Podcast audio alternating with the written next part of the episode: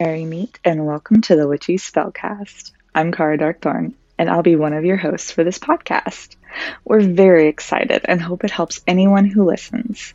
I've been practicing Wicca since I was 10 years old when my mom asked me if I wanted to join her during one of her Yule rituals. I fell in love with the process and just knew it was the right path for me. Since then, I've taken a lot of time to study rituals and topics to grow my knowledge. In college, I met some of the best women who had the same spirit. We quickly formed our own coven and have been inseparable ever since. I'm Sia Ravenwood, your Spellcast co host. I've been an eclectic witch for 10 years, but I grew up in a very strict Christian church, and it never felt right with me. I've studied many different religions, and I've taken a lot from them. And it wasn't until I went to college, where I met some like minded people, that I truly felt validated in my beliefs.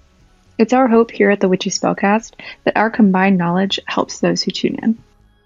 It's our hope that through this podcast, we can help new baby witches and even seasoned witches add a little bit more magic into their life.